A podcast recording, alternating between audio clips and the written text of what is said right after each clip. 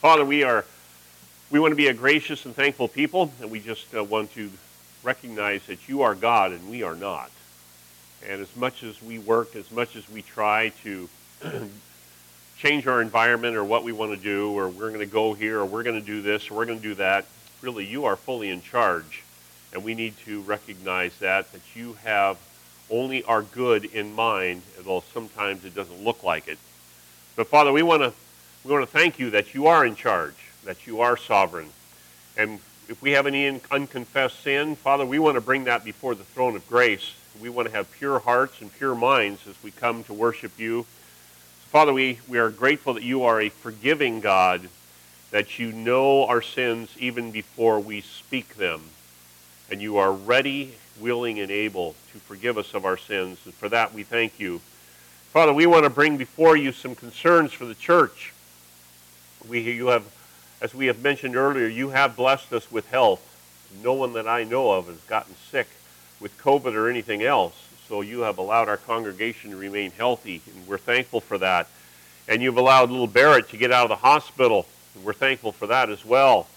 And Father, as Larry is going to be traveling to Seattle and he's going to be having his infusion, with Jenny, we pray that this infusion would work and that you would protect, protect Larry as his immune system is compromised, that until he regains some uh, immunity, that he would be free from disease and that you'd allow him to uh, be in his, his place, his residence, and be protected, that he would not fall um, to some of the, the viruses and the colds and the flu and other things that are floating around, that you would just keep him in your care.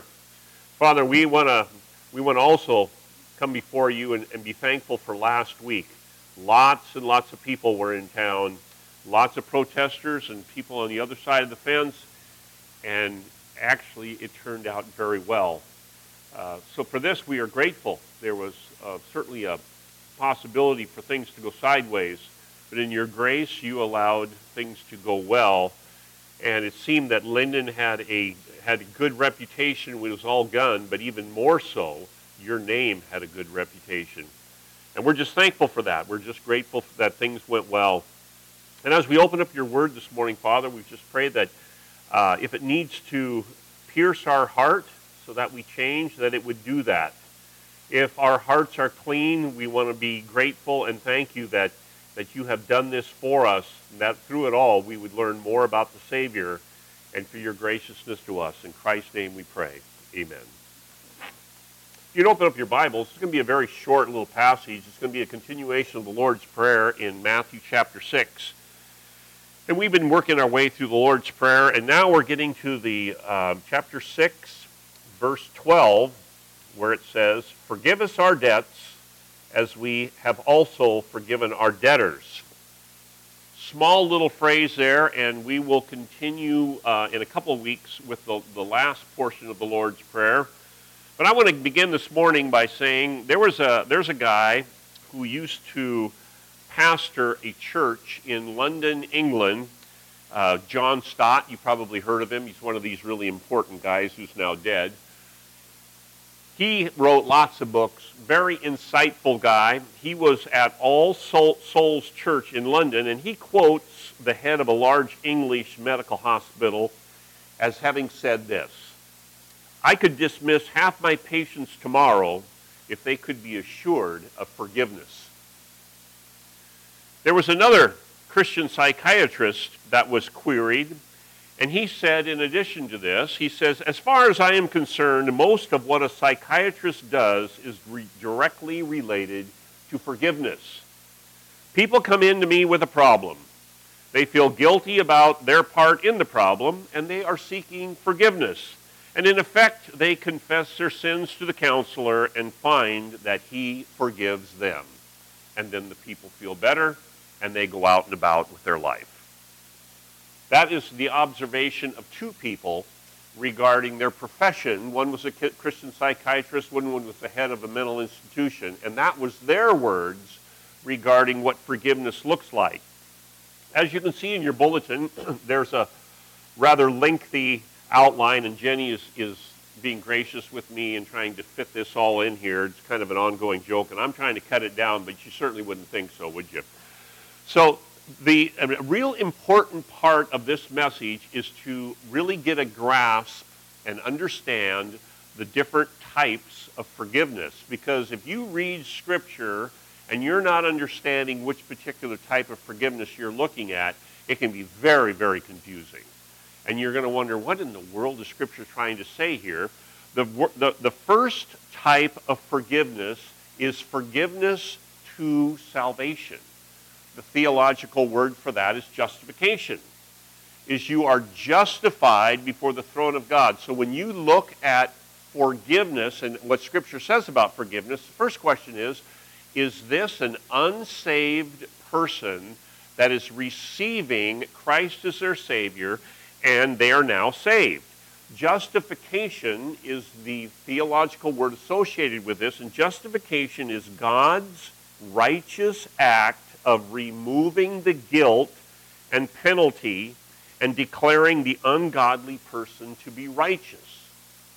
That is essentially, you, you've seen the picture where a person is, is dead in their trespasses, dead in their sins, and when they, when they come to Jesus Christ for salvation, Christ cleanses them, makes them white as snow, takes all their sin away, and makes them clean. That is justification. The Lord's Prayer is not talking about justification. It is talking about the second type of forgiveness, and the second type of forgiveness is a daily or a regular confession of sin to maintain a relationship with God. So they have the one hand is justification, saved for salvation. The other one is just repentance on a regular basis so that we can maintain a good relationship with God because if you don't have regular confession, sin separates you from God. So, when you're talking, such as the Lord's Prayer, which one of these is it? Well, it's the latter. It's maintaining a daily relationship with God. That is the type of forgiveness that we're being that's being talked about here. So, next part is what is forgiveness? What does it look like? What is it? What is it not?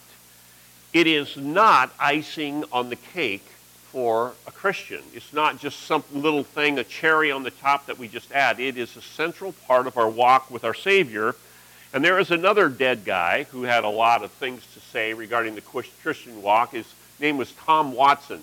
Died about 300 years ago, and he nailed it on a whole lot of theological issues. And forgiveness is one of those things that he nailed it on. And there's, there's I want to address the outline. I wanted I kind of talked this over with Jenny, and I wanted to have the information on here so you can more just listen and not have to fill in the blank. So that's why I put what is forgiveness and when do we need to forgive others? And so I put the quote in here so you could just listen instead of trying to get all this information down. And then you see the seven points after that. I wanted you to get it so we just wrote it down for you so you could just kind of pay attention to what's being said, and then if you want to go back and look at it, you certainly can. But Tom Watson says, When do we forgive others? And he writes this When we strive against all thoughts of revenge, when we will not do our enemy mischief, but wish them well, when we grieve at their calamities, pray for them, seek reconciliation with them, and show ourselves ready on all occasions to relieve them, the seven points addresses each one of the statements in that statement of what is forgiveness. So, and I'm not going to belabor these points, but I did want to have, have them written out with a Bible verse next to it that actually explains it. So the first one is we are to resist evil or re- resist thoughts of revenge. And Romans 12 says, Never take your own revenge, beloved, but re- leave room for the wrath of God. For it is writ- re- written, Revenge is mine, I will repay, says the Lord. The second point is not returning evil for evil.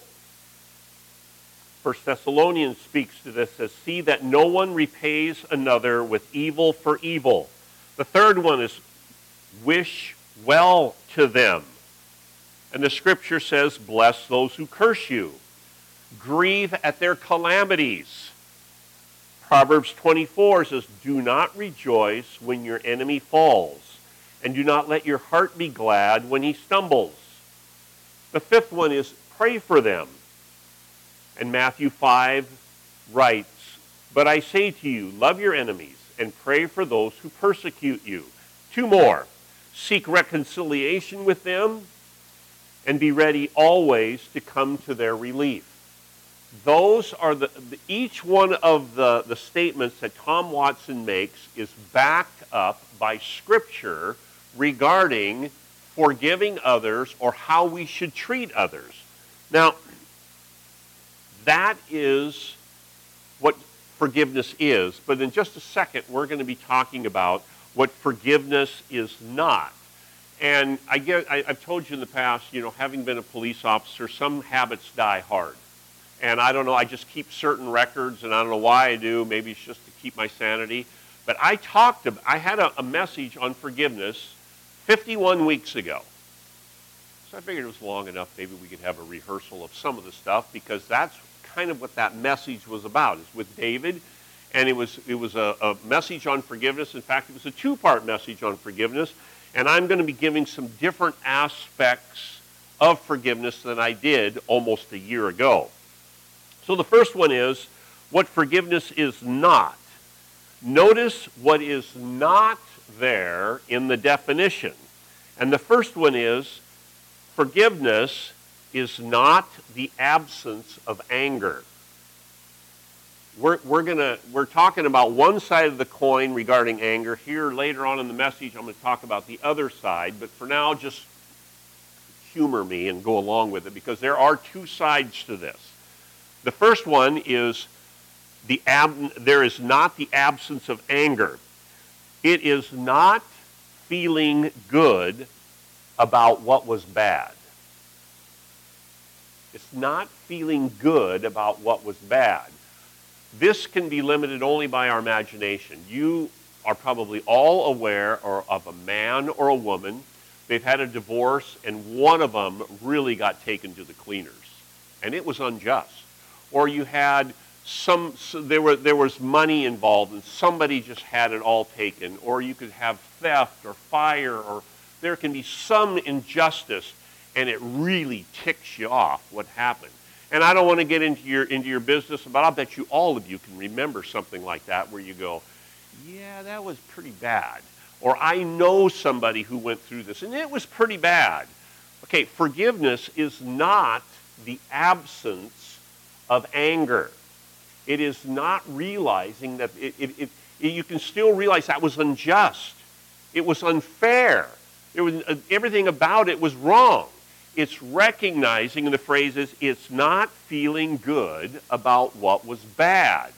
There was once a, a person that had a, a divorce and it went badly. And there was a lot of thought of this.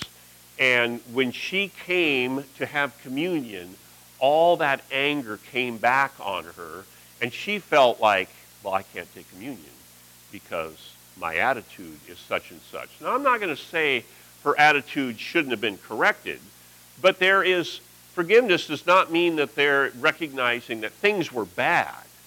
And you have to have an attitude where you put it before the throne of grace, and that doesn't mean that suddenly the events that transpired are now good, because they're not good.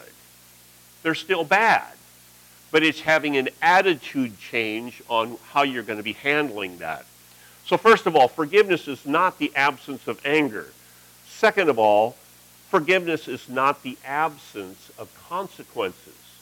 You have heard me say in the, in the past that sin causes a series of unintended consequences. So you can have forgiveness, but that doesn't mean that the consequences of that sin don't continue to roll in.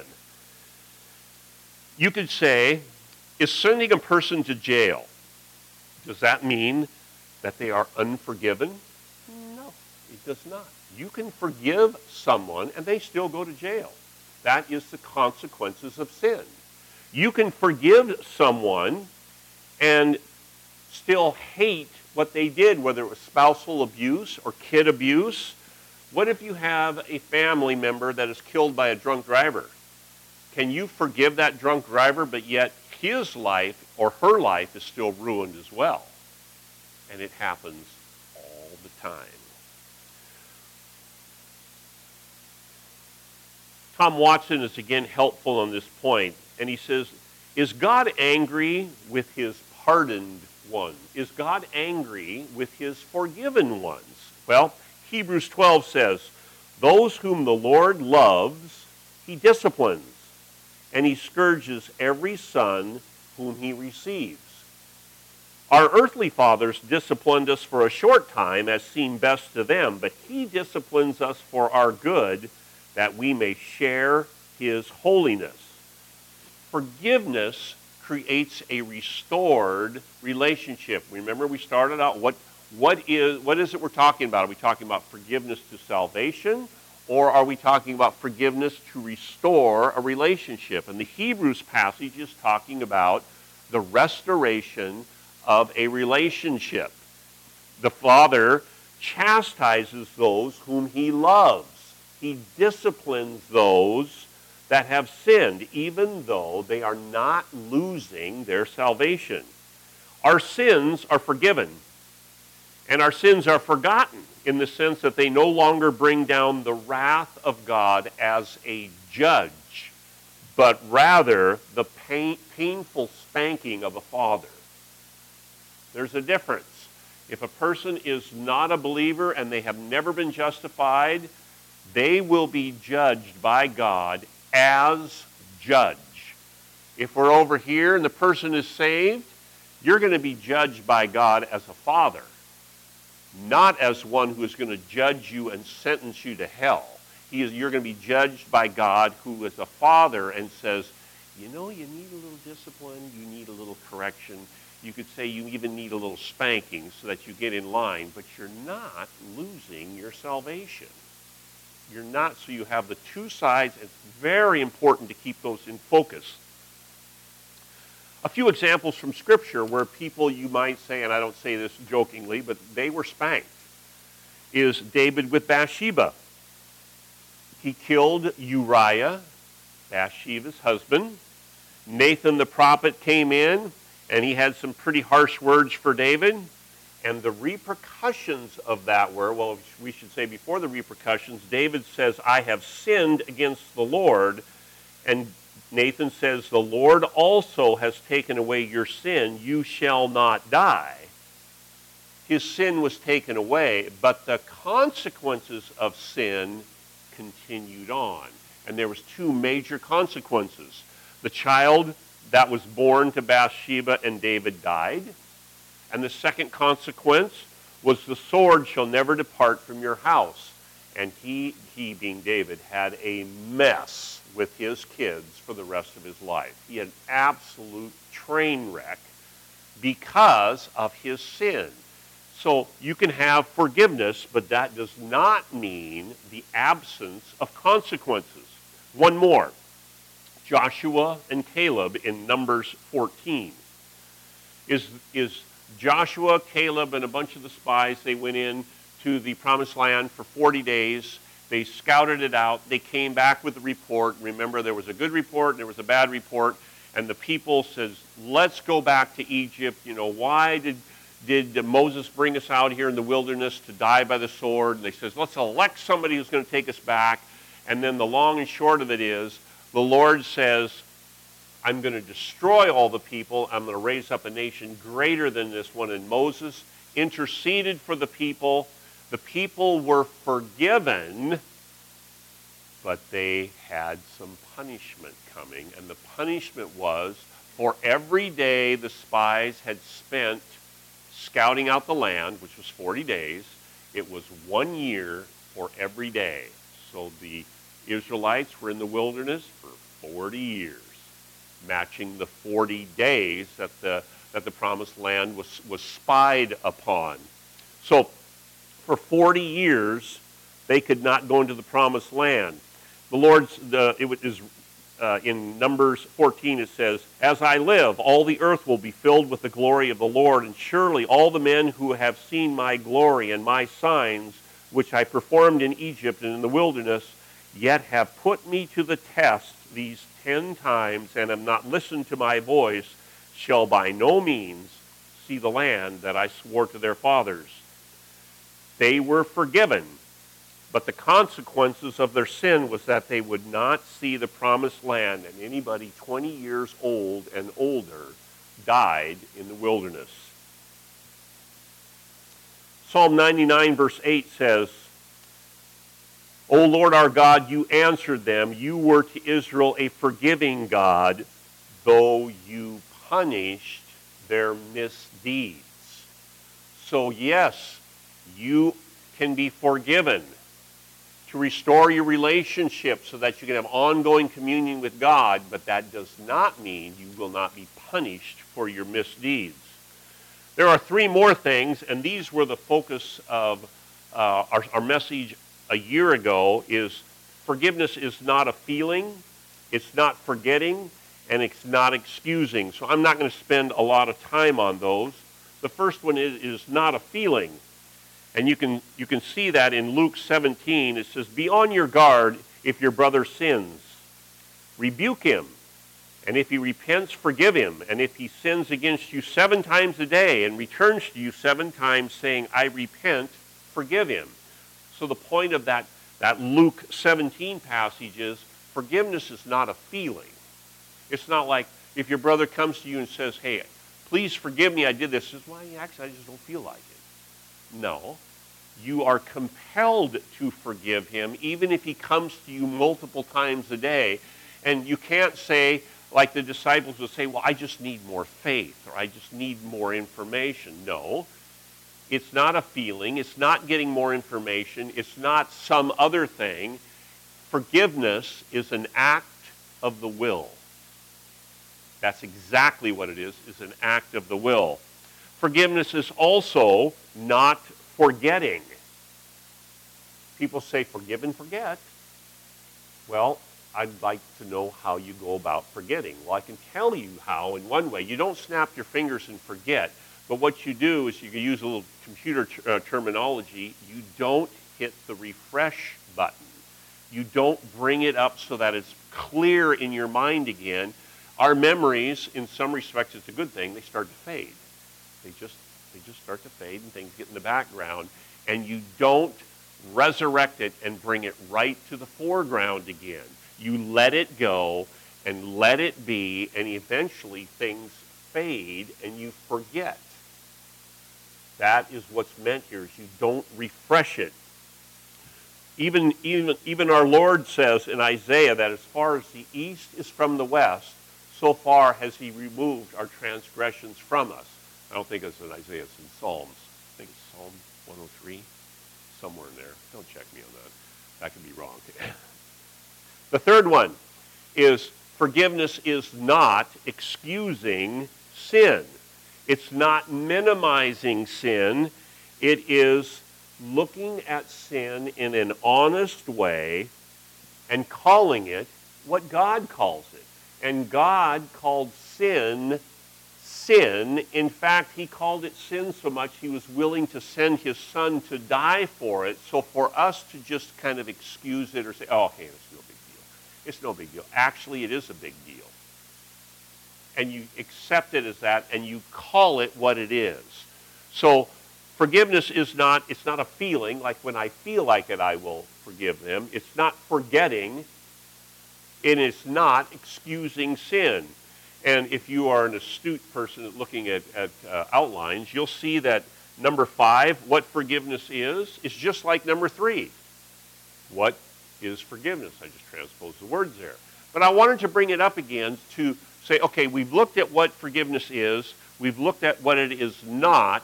Now let's kind of look at it one more time.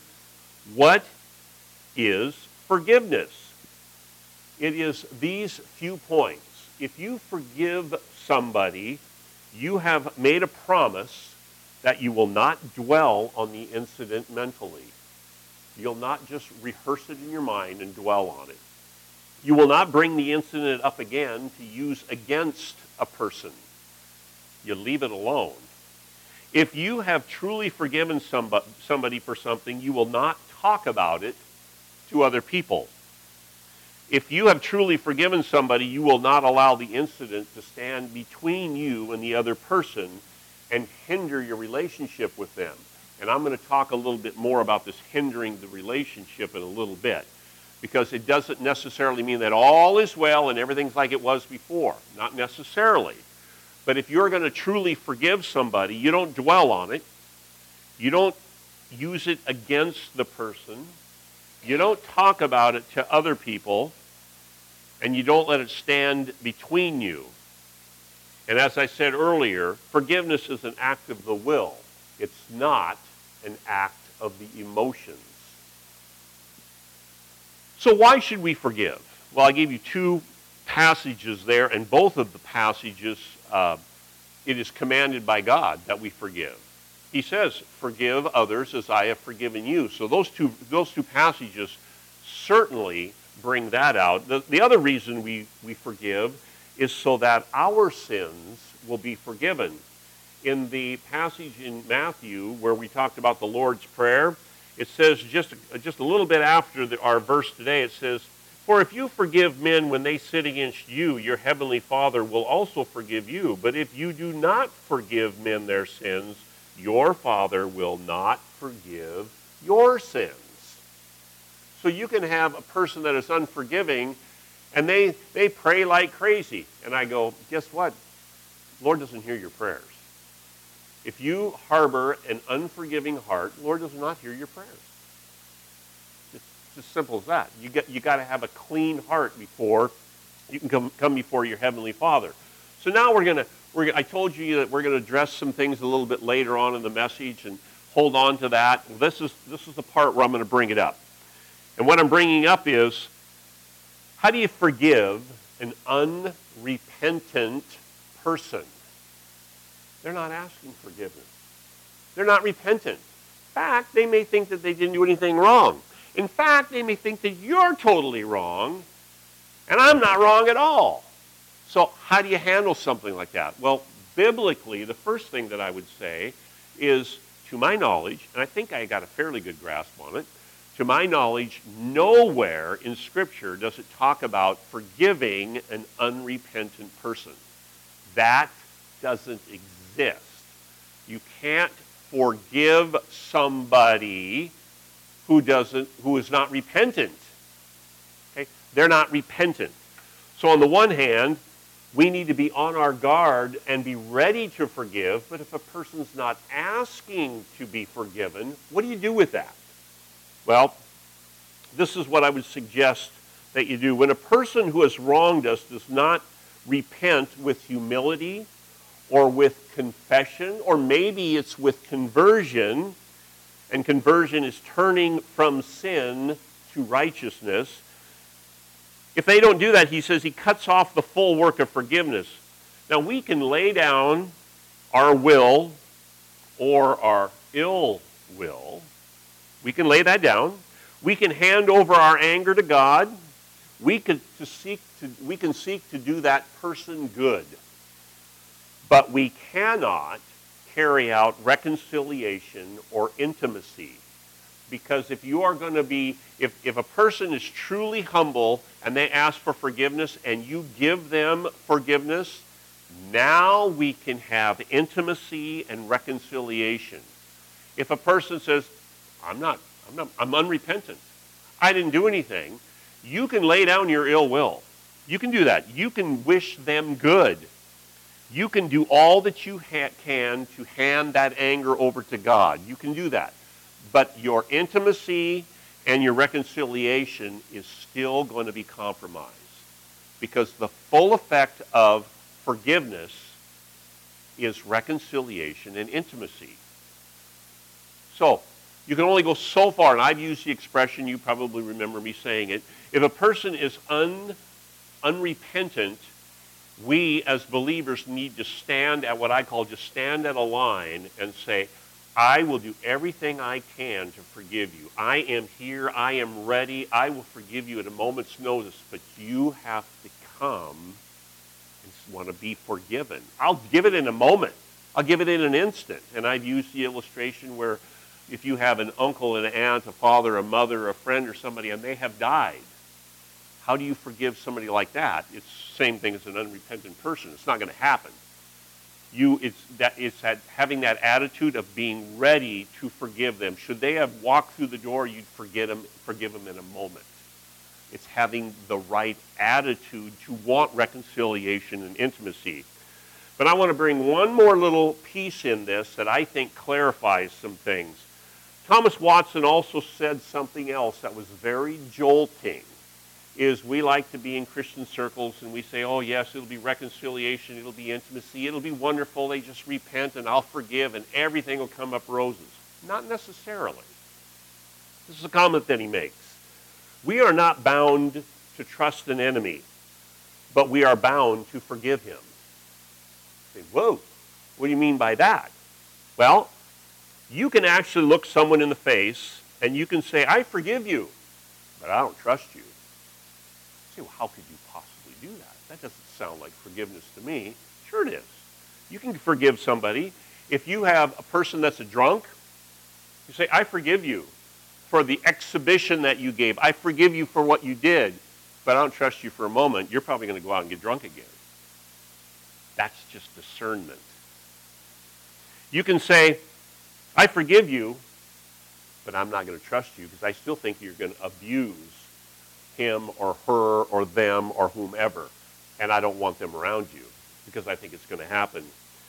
I can forgive you, but I still don't trust you regarding your irresponsible behavior or that you're going to be a thief and continue to be a thief or you're a liar. I don't trust you. I forgive you for lying to me, but I don't trust you because you're, you have shown a habit of lying, and I don't trust you. Those two are not mutually exclusive. You can forgive somebody, but you don't trust them. You don't trust them if, you're gonna, if they're going to be lazy. They just don't work. Say, yeah, I forgive you for this. But that doesn't mean that I'm just going to overlook this.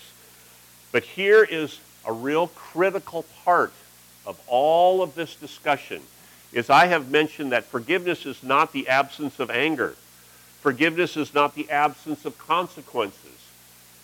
And I, that is true.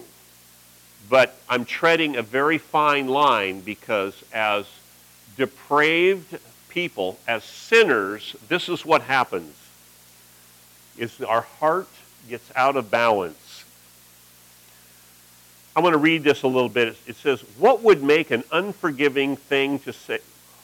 What would make that an unforgiving thing to say is if you were thinking, I don't ever want to have my anger squelched. I want to be angry. I dislike that. I've forgiven him, but I'm going to be really ticked. That's where the heart comes in. And it's crucial to look at the heart. I don't care about ever trusting you again. I won't accept any of your efforts to try to establish trust again. In fact, I hope nobody ever trusts you again, and I don't care if your life is totally ruined. That is not a forgiving spirit. So, on the one hand, I will say, yes, forgiveness is not the absence of anger unless it's out of balance and you really want them to pay. But you're trying to be righteous and say, well, hey, the pastor said Forgiveness is not the absence of anger. No, you're indulging in anger and your heart is wrong. You can say, I hope their life is ruined, but I've forgiven them. No. No, your heart is out of balance and you need to, you need to change it. So why should we change it? Because God says so. And if you want your prayers to be heard. I'm going to read a little portion out of Matthew 18. It's kind of instructive on how I want to conclude this morning. And you'll all remember this particular parable. It says, The kingdom of heaven is like a king who wanted to settle accounts with his servants. And as he began to settle the accounts, a man who owed him 10,000 talents was brought to him. 10,000 talents within, for the, for the illustrative purposes, is a vast amount of money that he would never be able to pay back. Since he was not able to pay, the master ordered that he and his wife and his children and all that he had be sold to repay the debt. The servant fell on his knees before him. Be patient with me, he begged, and I will pay back everything. The servant's master took pity on him, canceled the debt, and let him go. But when that servant went out, he found one of his fellow servants who owed him a hundred denarii, which would be a few dollars. He grabbed him and began to choke him. Pay back what you owe me, he demanded. And his fellow servant fell to his knees and begged him, Be patient with me, and I will pay you back. But he refused. Instead, he went off and had the man thrown into prison until he could pay the debt. And when the other servants saw what had happened, they were greatly distressed and went and told their master everything that had happened. Then the master called the servant in. You wicked servant, he said, I canceled all that debt of yours because you begged me to. Shouldn't you have had mercy on your fellow servant just as I had on you? In anger, his master turned him over to the jailers to be tortured until he should pay back all he owed. This is what my heavenly Father will treat each of you unless you forgive your brother from your heart. The key there is from your heart. Ephesians, or Paul talks in Ephesians, forgive each other just as the Lord in Christ also forgave you. If we withhold forgiveness, grace, and mercy from people in our horizontal relationship, in those that are horizontally out there, God will withhold the same in our, in our vertical relationship with Him. It isn't about our eternal salvation and right standing with God before the court of heaven. It refers to our day to day fellowship and communion with Him.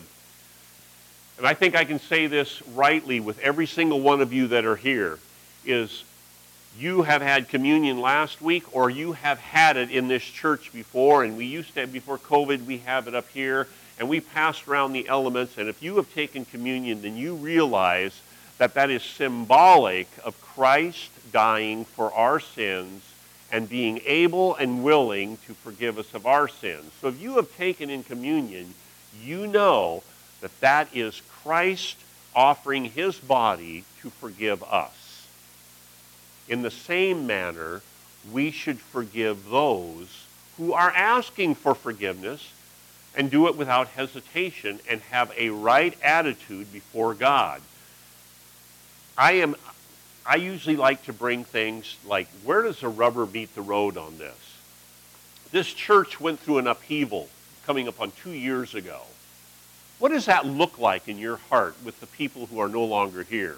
What does it look in my heart on the churches that I have been to and people that I feel have wronged me and there's people that you think have wronged you? How are you handling that? Is that, is that if you see a person, do you walk to the other side of the street? I don't want to talk to them. Going to talk to them. No, if they want to walk the other side of the street, that's entirely up to them. But how is it in, in your heart and in your mind? How do you handle that? How do I handle that? And this is a good passage to say, you know what? You may have been wrong. Absolutely. This church, we'll just say it may, it, you've been wronged. That's true. But our attitude needs to be right. Why? Because the blessing of God will not rest on this church if our attitude is not right. It's just as simple as that. So we need to keep re-examining our heart. Where do I stand on this? How am I viewing this? I need to have it right before the throne of grace. Why? Because God commands it, and we want our prayers to be heard.